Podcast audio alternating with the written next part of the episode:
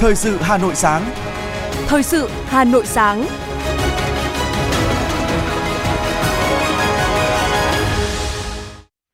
Kính chào quý vị và các bạn. Bây giờ là chương trình thời sự của Đài Phát thanh Truyền hình Hà Nội. Chương trình sáng nay, thứ Bảy ngày 14 tháng 10 có những nội dung chính sau đây. Thực hiện chuyển đổi số và ứng dụng công nghệ thông tin vào hoạt động công tác Đảng. Khám phá văn hóa Nhật Bản trong lễ hội Kanagawa tại Hà Nội. Xử lý 4 đơn vị vi phạm hành chính lĩnh vực an toàn, vệ sinh lao động. Phần tin thế giới có những sự kiện nổi bật. Tuần hành rầm rộ ở nhiều nước ủng hộ người Palestine. Tại Pháp, tấn công bằng dao tại trường học khiến một giáo viên tử vong. Sau đây là nội dung chi tiết. Tại Hà Nội, Đảng ủy khối các cơ quan trung ương vừa tổ chức hội nghị tập huấn vận hành sổ tay đảng viên điện tử cho các đảng ủy trực thuộc Đảng ủy khối.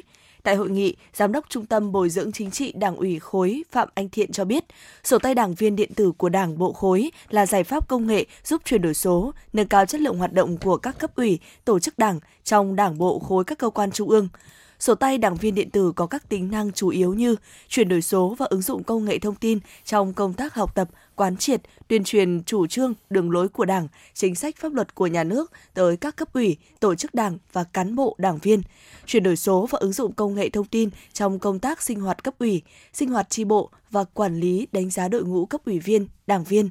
Sổ tay đảng viên điện tử góp phần nâng cao chất lượng hoạt động nghiệp vụ công tác đảng của các cấp ủy đảng và chi bộ, nâng cao chất lượng tra cứu, tìm kiếm và sử dụng tài liệu của Đảng trên nền tảng số. Tại hội nghị, các đại biểu được nhận tài liệu hướng dẫn truy cập, sử dụng, tham gia nghiên cứu, đóng góp ý kiến vào dự thảo quy chế quản lý, vận hành, sử dụng sổ tay đảng viên điện tử Đảng bộ khối. Thưa quý vị và các bạn, hôm qua tại Hà Nội, Bộ Công Thương Việt Nam và Cơ quan Phát triển Quốc tế Hoa Kỳ tổ chức lễ ký kết biên bản ghi nhớ về hoạt động thương mại số tại Việt Nam. Theo đó, sẽ hợp tác không giới hạn trong việc hỗ trợ Bộ Công Thương triển khai các chương trình, kế hoạch về chuyển đổi số, phát triển thương mại điện tử, ứng dụng công nghệ thông tin và chuyển đổi số trong xúc tiến thương mại.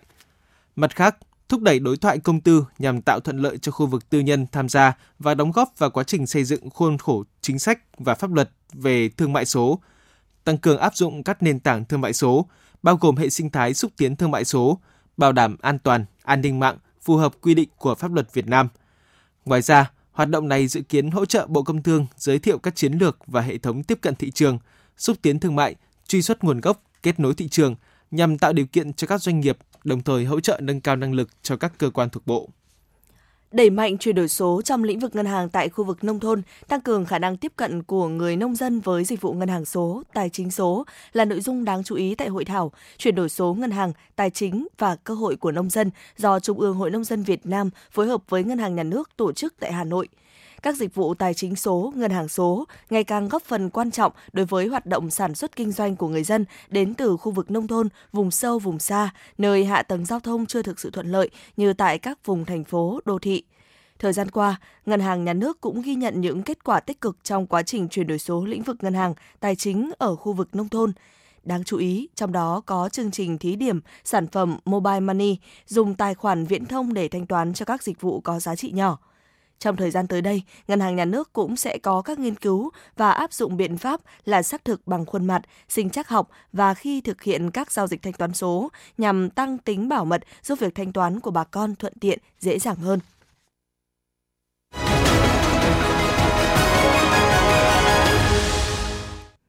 Thưa quý vị và các bạn, mới đây Tổng Bí thư Nguyễn Phú Trọng đã ký ban hành Nghị quyết 41 về xây dựng và phát triển đội ngũ doanh nhân thời kỳ mới, thay cho Nghị quyết 09 được ban hành cách đây 12 năm. Bày tỏ phấn khởi đón nhận sự quan tâm của Bộ Chính trị, lãnh đạo Đảng, Nhà nước, nhiều ý kiến khẳng định nghị quyết ra đời như một món quà đặc biệt cho cộng đồng doanh nghiệp nhân ngày 13 tháng 10 năm nay. Mục tiêu tổng quát của Nghị quyết 41 là phát triển đội ngũ doanh nhân lớn mạnh về số lượng, chất lượng, cơ cấu hợp lý, có tầm nhìn, trí tuệ, đạo đức, tinh thần kinh doanh, làm giàu chính đáng, năng động, sáng tạo, năng lực quản trị tiên tiến, tuân thủ pháp luật, có đạo đức, văn hóa kinh doanh, mang bản sắc dân tộc, có trách nhiệm xã hội, ý thức bảo vệ môi trường, đóng góp xứng đáng cho các mục tiêu phát triển đất nước. Phó trưởng Ban Kinh tế Trung ương Đỗ Ngọc An tin tưởng Nghị quyết 41 sẽ từng bước đi vào đời sống và các hoạt động của đội ngũ doanh nhân, doanh nghiệp Việt Nam, giúp đội ngũ này từng bước phát triển mạnh mẽ trong thời gian tới. Nghị quyết 41 nêu cái vấn đề mới, hoàn thiện chính sách pháp luật tạo môi trường đầu tư kinh doanh thuận lợi, an toàn bình đẳng cho doanh nhân doanh nghiệp phát triển và cống hiến. khẩn trương rà soát thể chế hóa kịp thời đầy đủ đồng bộ đường lối chủ trương của Đảng về phát triển doanh nhân, doanh nghiệp, tiếp tục hoàn thiện thể chế phát triển kinh tế thị trường, định hướng xã hội chủ nghĩa, không hình sự hóa các quan hệ kinh tế, bảo đảm tính ổn định, đồng bộ, thống nhất, minh bạch, tạo môi trường đầu tư kinh doanh thuận lợi, an toàn, bình đẳng, công bằng. Nghị quyết 41 đề ra mục tiêu đến năm 2030 phát triển đội ngũ doanh nhân Việt Nam có quy mô, năng lực và trình độ đáp ứng mục tiêu công nghiệp hóa, hiện đại hóa đất nước. Tầm nhìn đến năm 2045, phát triển đội ngũ doanh nhân Việt Nam có quy mô, năng lực và trình độ đáp ứng mục tiêu quốc gia phát triển, thu nhập cao, có vị thế, uy tín khu vực và quốc tế. Một bộ phận doanh nghiệp có thương hiệu thế giới, dẫn dắt một số chuỗi cung ứng, chuỗi giá trị toàn cầu. Chủ tịch Liên đoàn Thương mại và Công nghiệp Việt Nam VCCI Phạm Tấn Công cho biết, Nghị quyết 41 của Bộ Chính trị là món quà hết sức đặc biệt từ Đảng, Nhà nước cho giới doanh nhân Việt Nam trong dịp Tết Doanh nhân năm nay. Nghị quyết 41 ra đời chính là cái nghị quyết để định hướng xây dựng một đội ngũ doanh nhân Việt Nam lớn mạnh, đủ sức thực hiện cái sứ mệnh và cái nhiệm vụ góp phần đưa Việt Nam trở thành quốc gia phát triển vào năm 2045 trong 22 năm tới. Nghị quyết này có những cái nội dung mới về quan điểm, định hướng và giải pháp thực hiện rất đúng và rất trúng với mong đợi giới doanh nhân Việt Nam. Nó sẽ là nền tảng để chúng ta tạo dựng một cái môi trường kinh doanh mới, một cái môi trường chính sách mới cho giới doanh nhân Việt Nam phát triển. Nghị quyết đã xác định quan điểm phát huy sức mạnh của đội ngũ doanh nhân Việt Nam, tạo môi trường đầu tư, kinh doanh thuận lợi, an toàn, bình đẳng để doanh nghiệp phát triển và cống hiến là trách nhiệm của Đảng, Nhà nước, hệ thống chính trị và đội ngũ doanh nhân. Ông Nguyễn Văn Thân, Chủ tịch Hiệp hội Doanh nghiệp nhỏ và vừa Việt Nam bày tỏ sự vui mừng vì Nghị quyết 41 đã hoạch định những chính sách vĩ mô cho phát triển doanh nghiệp, doanh nhân trong thời kỳ mới. Rất là vui vì đây nó là kim chỉ nam. Bộ Chính trị ra quyết định chúng ta cứ dõi theo cái này chúng ta làm thôi. Đấy là cái vấn đề vĩ mô của các hiệp hội. Chứ chúng tôi không thể chỉ tay đặt việc được. Thì cái Nghị quyết 41 là kim chỉ nam, rất nhiều điểm để nâng tầm cho doanh nghiệp. Nghị quyết mới của Bộ Chính trị được cộng đồng doanh nghiệp vui mừng đón nhận vì có những nội dung rất mới về quan điểm, định hướng và giải pháp phát triển của đội ngũ doanh nhân Việt Nam trong giai đoạn tới. Đây không chỉ là những nội dung mới mà còn rất quyết liệt, rất trúng mong đợi của giới doanh nhân và xã hội. Ông Nguyễn Ngọc Quang, Chủ tịch Hiệp hội Doanh nghiệp nhỏ và vừa ngành nghề nông thôn Việt Nam cho biết.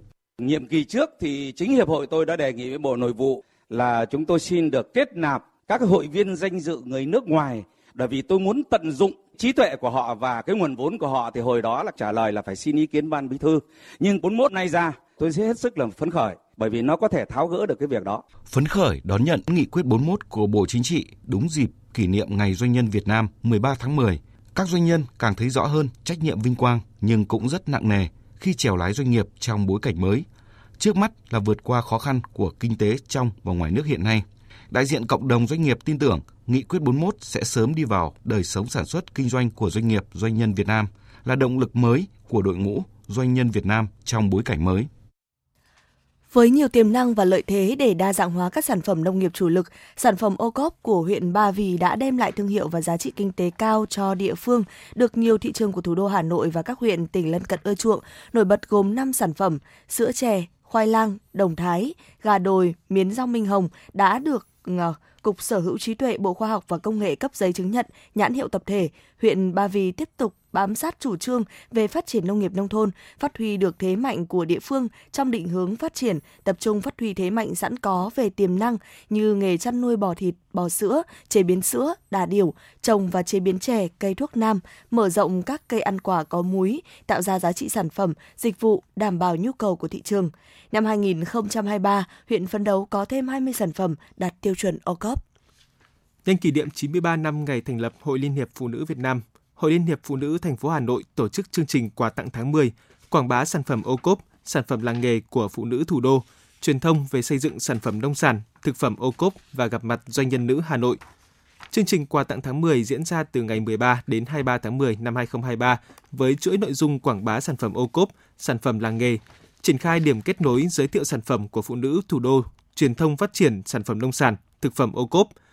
Thông qua chương trình, Hội Liên hiệp Phụ nữ Hà Nội mong muốn tạo không gian để các doanh nghiệp đưa sản phẩm an toàn, chất lượng, đạt tiêu chuẩn OCOP đến trực tiếp người tiêu dùng, tạo cơ hội để các doanh nghiệp tìm kiếm và kết nối với các đối tác, mở rộng cơ hội giao thương, hỗ trợ trang bị kiến thức, kỹ năng kinh doanh, tiếp thị sản phẩm cho các nữ doanh nhân.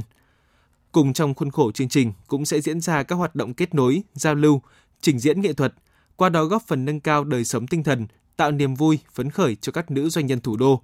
Hội viên Câu lạc bộ Doanh nhân nữ Hà Nội nhân kỷ niệm Ngày Doanh nhân Việt Nam giúp nữ doanh nhân sẽ tiếp tục có thêm năng lượng để phát triển sản xuất, kinh doanh, đóng góp tích cực vào phong trào khởi nghiệp và mục tiêu phát triển kinh tế, xã hội của thủ đô.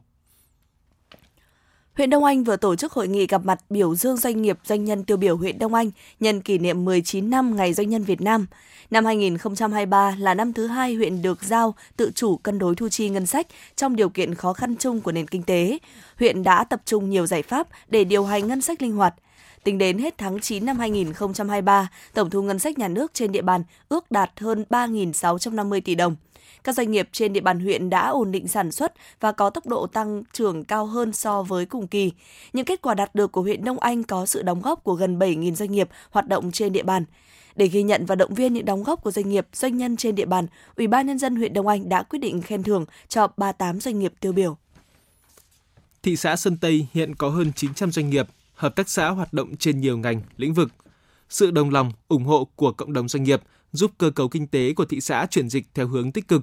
Công nghiệp xây dựng chiếm 40,9%, dịch vụ 49,8%.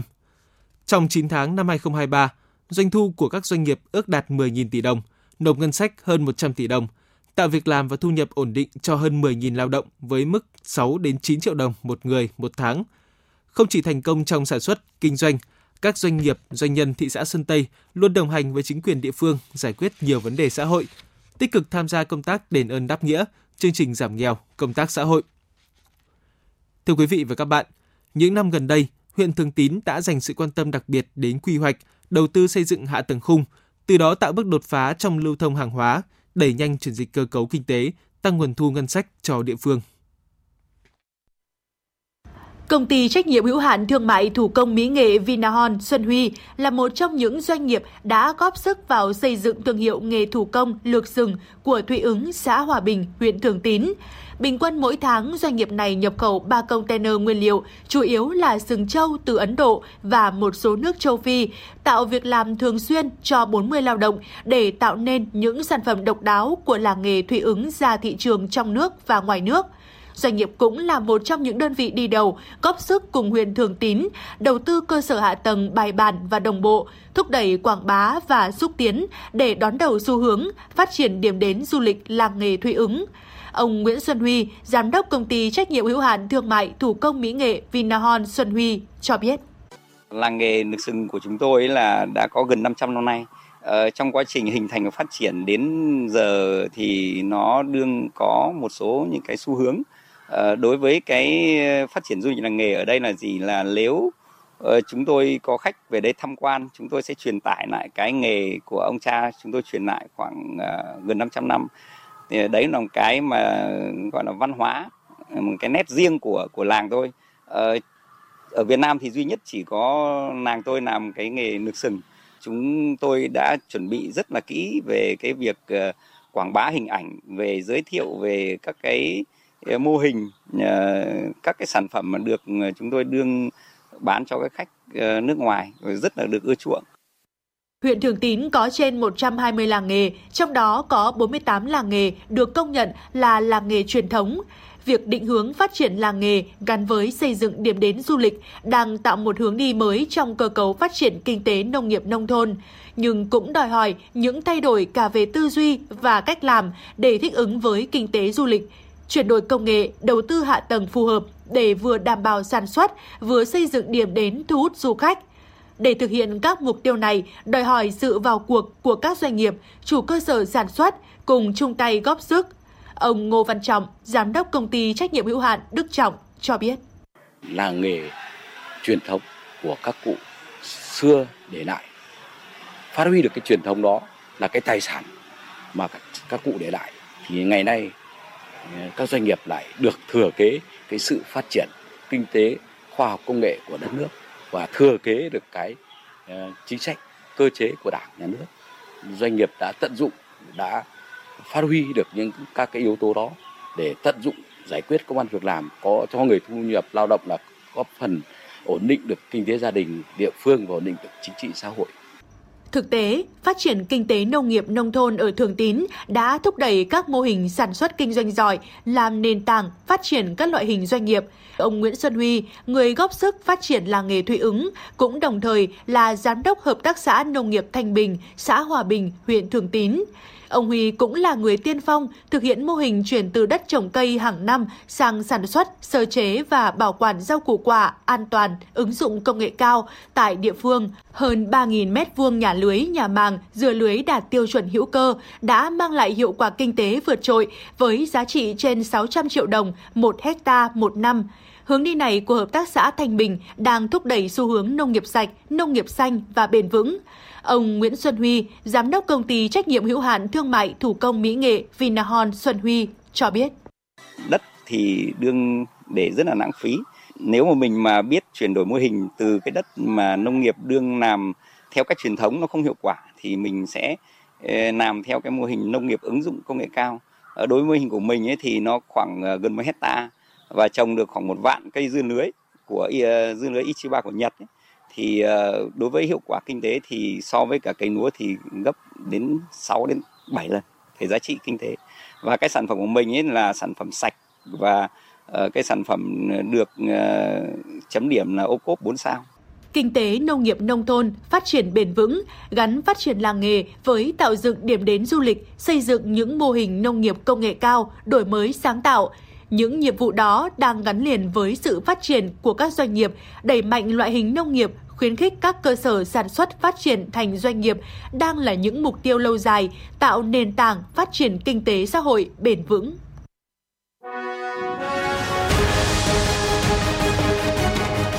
Thời sự Hà Nội, nhanh, chính xác, tương tác cao. Thời sự Hà Nội, nhanh, chính xác, tương tác cao.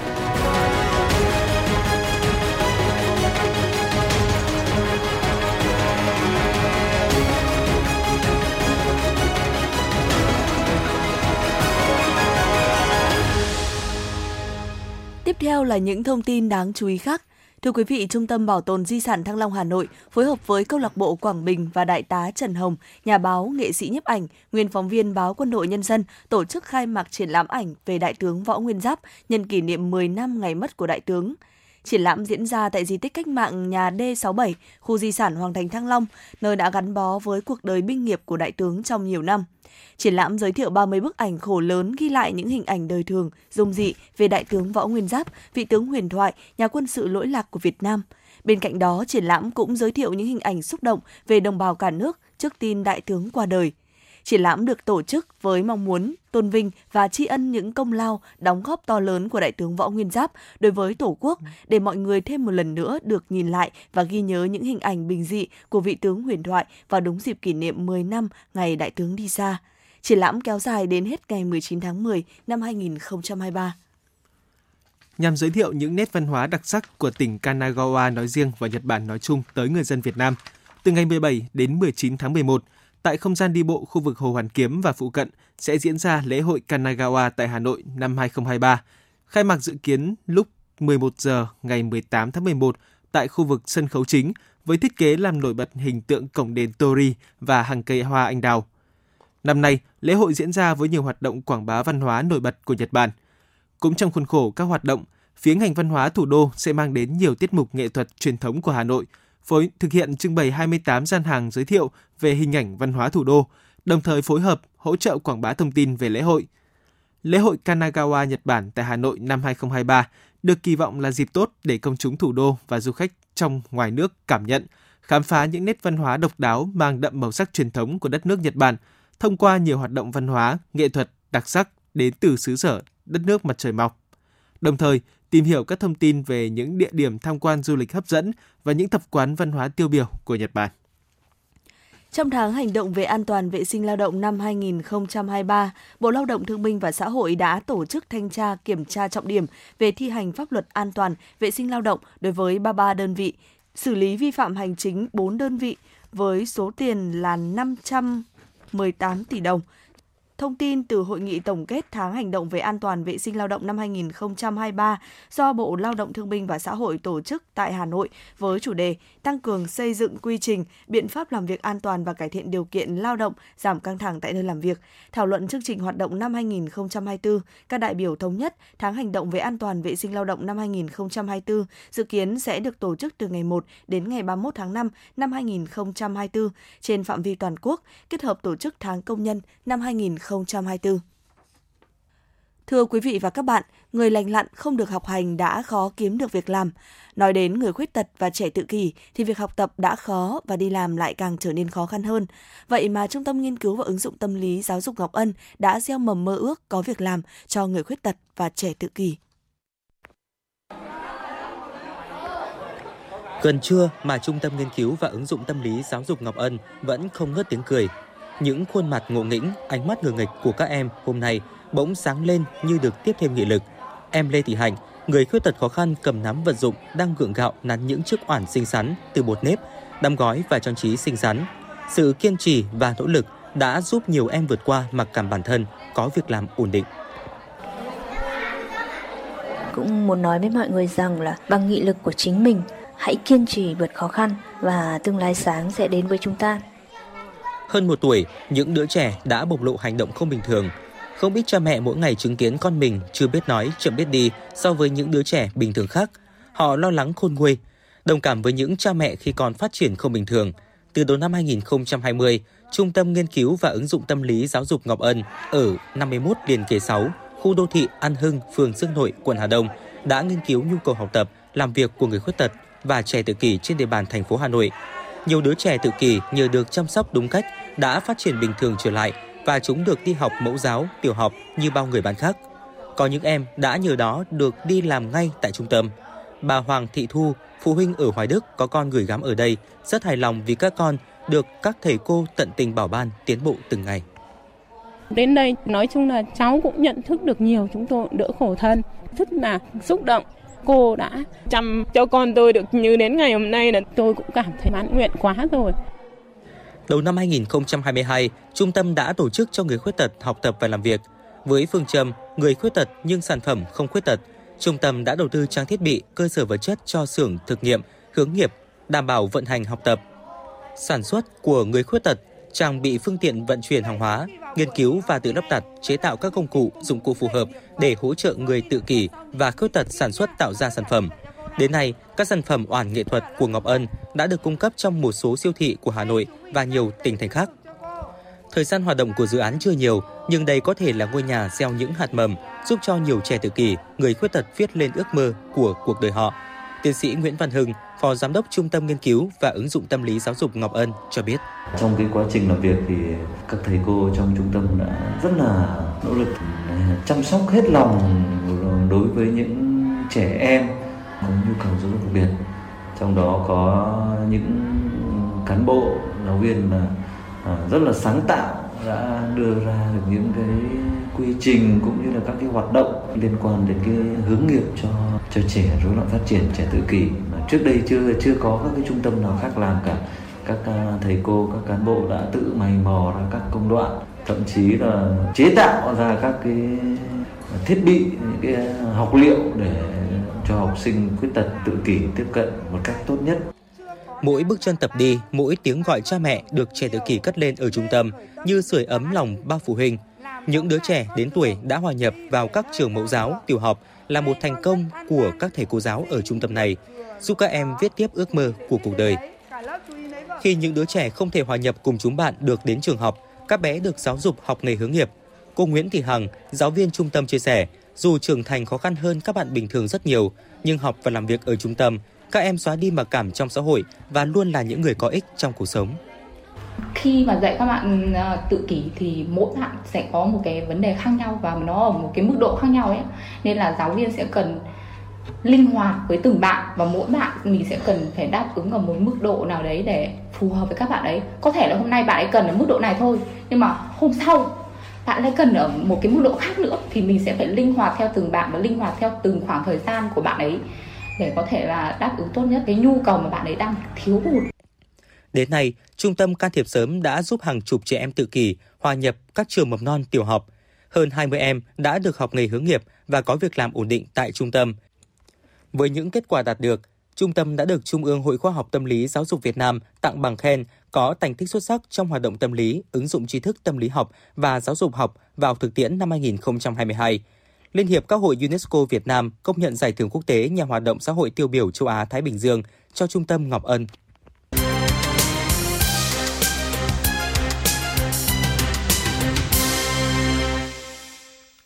Quý vị và các bạn đang nghe chương trình thời sự của Đài Phát thanh Truyền hình Hà Nội. Phần tin thế giới sẽ tiếp nối chương trình. Theo hãng tin AFP, phong trào Hezbollah do Iran hậu thuẫn ở Liban cho biết họ sẵn sàng tham gia cùng Hamas trong cuộc chiến chống lại Israel khi ở thời điểm thích hợp. Cùng với tuyên bố đã chuẩn bị sẵn sàng để tham gia cuộc chiến chống Israel cùng phong trào Hồi giáo Hamas, Hezbollah còn nhấn mạnh không sợ hỏa lực Mỹ. Hàng nghìn người ở Trung Đông và những nơi khác đã tuần hành rầm rộ để bày tỏ ủng hộ người Palestine giữa lúc Israel đang tăng cường tấn công dải Gaza để trả đũa nhóm vũ trang Hồi giáo Hamas. Hãng thông tấn quốc gia IRNA của Iran đã đăng tải hình ảnh về các cuộc tuần hành ủng hộ Palestine của người dân nước này trên khắp toàn quốc. Cùng ngày, hàng nghìn người đã đổ ra các đường phố của Jordani để bày tỏ đoàn kết với người Ả Rập Palestine. Hàng trăm người cũng tuần hành về phía khu vực hạn chế ở biên giới giáp Israel, bất chấp lệnh cấm tụ tập tại đây. Các video lan truyền trên mạng cho thấy một số người thậm chí đã đụng độ với cảnh sát khi lực lượng chức trách ném hơi cay giải tán đám đông. Tại thủ đô Baghdad của Iraq, hàng chục nghìn người Iraq đã tham gia tuần hành ở quảng trường Tahrir, vẫy cờ Palestine và đốt cờ Israel. Họ cũng hô vang các khẩu hiệu chống Mỹ và Israel. Tại thủ đô Dhaka của Bangladesh, sau buổi cầu nguyện ngày thứ 6 tại nhà thờ Hồi giáo quốc gia Baitul Mukaram, các nhà hoạt động đạo Hồi đã hô vang các khẩu hiệu phản đối hành động không kích dải Gaza của quân Do Thái. Theo hãng tin AFP, ứng cử viên Đảng Cộng Hòa cho vị trí lãnh đạo Hạ viện Mỹ Steve Clashy đã bỏ cuộc sau khi không nhận đủ sự ủng hộ để giành được phiếu bầu của toàn thể Hạ viện, khiến cơ quan đang bị tê liệt của Quốc hội Mỹ ngày càng rơi vào khủng hoảng. Nợ toàn cầu hiện vẫn cao hơn so với mức trước đại dịch COVID-19 và dự báo sẽ tiếp tục tăng cao hơn nữa trong thời gian tới. Đây là nhận định của ông Victor Gaspar, giám đốc phụ trách vấn đề tài chính của Quỹ tiền tệ quốc tế, trước thềm hội nghị mùa thu của Quỹ tiền tệ quốc tế và Ngân hàng Thế giới được tổ chức tại thành phố Marrakech của Maroc. Theo Điện Kremlin, Tổng thống Nga Putin đã ký sắc lệnh yêu cầu các nhà xuất khẩu trong những lĩnh vực quan trọng của nền kinh tế bán nguồn thu ngoại tệ của họ. Quy định này nhằm hỗ trợ đồng rúp khi giá trị đồng nội tệ của Nga trong thời gian gần đây đã ghi nhận mức giảm so với các loại tiền tệ chính khác. Cảnh sát Pháp cho biết ngày 13 tháng 10 đã xảy ra tấn công bằng dao tại một trường học ở thị trấn Arras, miền Đông Bắc, khiến một giáo viên tử vong, 2 người bị thương nặng. Nghi phạm đã bị bắt giữ, thủ phạm khoảng 20 tuổi và là cựu học sinh của trường này. Cảnh sát địa phương cho biết tình hình đã được kiểm soát, không còn nguy hiểm đối với người dân.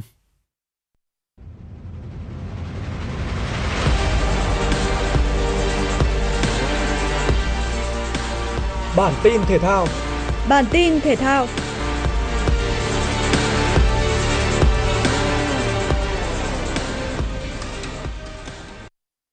Trong ngày thi đấu thứ 3 tại giải bơi vô địch quốc gia 2023, tuyển thủ Nguyễn Huy Hoàng dự chung kết 400m nam tự do.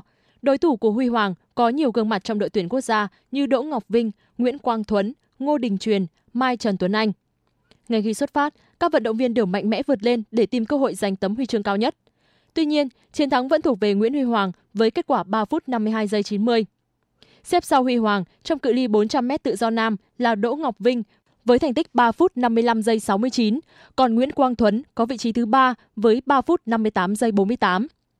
Trong khi đó, chung kết 100m bơi ngửa nam chứng kiến cựu tuyển thủ quốc gia Trần Duy Khôi thi đấu hiệu quả và giành huy chương vàng với thành tích 56 giây 70.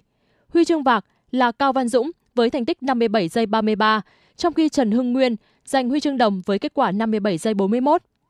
Đội tuyển bơi Thành phố Hồ Chí Minh có ngày thi đấu thành công bởi sau đó hai vận động viên Nguyễn Ngọc Thủy Tiên và Nguyễn Ngọc Phương Trâm cùng đạt thông số 1 phút 04 giây 76 ở chung kết 100m bơi ngửa nữ nên cùng được huy chương đồng. Đội bơi Thành phố Hồ Chí Minh còn giành huy chương vàng ở nội dung tiếp sức 4x400m hỗn hợp cá nhân nam nữ. Một số kết quả đáng chú ý khác là tấm huy chương vàng cự ly 1.500m bơi tự do của Võ Thị Mỹ Tiên, huy chương vàng 100m bơi bướm nữ của Phạm Thị Vân và huy chương vàng 100m bơi bướm nam của Nguyễn Việt Tường. Như vậy, Việt Tường đã vượt đàn anh Hoàng Quý Phước trong cùng một nội dung để giành tấm huy chương vàng quan trọng này. Đài khí tượng thủy văn khu vực Đồng bằng và Trung du Bắc Bộ dự báo, sáng nay Hà Nội nhiều mây, phổ biến không mưa, riêng khu vực phía Tây thành phố có mưa vài nơi, thời tiết lạnh, nhiệt độ thấp nhất từ 22 đến 24 độ C. Trưa và chiều nay ngày 14 tháng 10, thành phố Hà Nội giảm mây hưởng nắng, nhiệt độ cao nhất từ 28 đến 30 độ C. Trạng thái thời tiết nêu trên tại Hà Nội còn duy trì đến ngày 16 tháng 10. Từ ngày 17 đến 18 tháng 10, Hà Nội mưa rào rải rác và có dông vài nơi, gió Đông Bắc cấp 2, cấp 3. Khoảng đêm 19 ngày 20 tháng 10, Hà Nội ảnh hưởng đợt không khí lạnh tăng cường và tiếp tục bổ sung vào ngày 21 tháng 10. Do vậy, thời tiết Hà Nội mưa rào, có nơi mưa vừa mưa to, gió Đông Bắc cấp 2, cấp 3, lạnh về đêm và sáng. Quý vị và các bạn vừa nghe chương trình thời sự của Đài Phát thanh Truyền hình Hà Nội. Chỉ đạo nội dung Nguyễn Kim Khiêm, chỉ đạo sản xuất Nguyễn Tiến Dũng, chịu trách nhiệm tổ chức sản xuất Trà My. Chương trình do phát thanh viên Ngọc Bách, Hồng Hạnh cùng kỹ thuật viên Duy Anh thực hiện. Xin hẹn gặp lại quý vị trong chương trình thời sự 11 giờ trưa nay.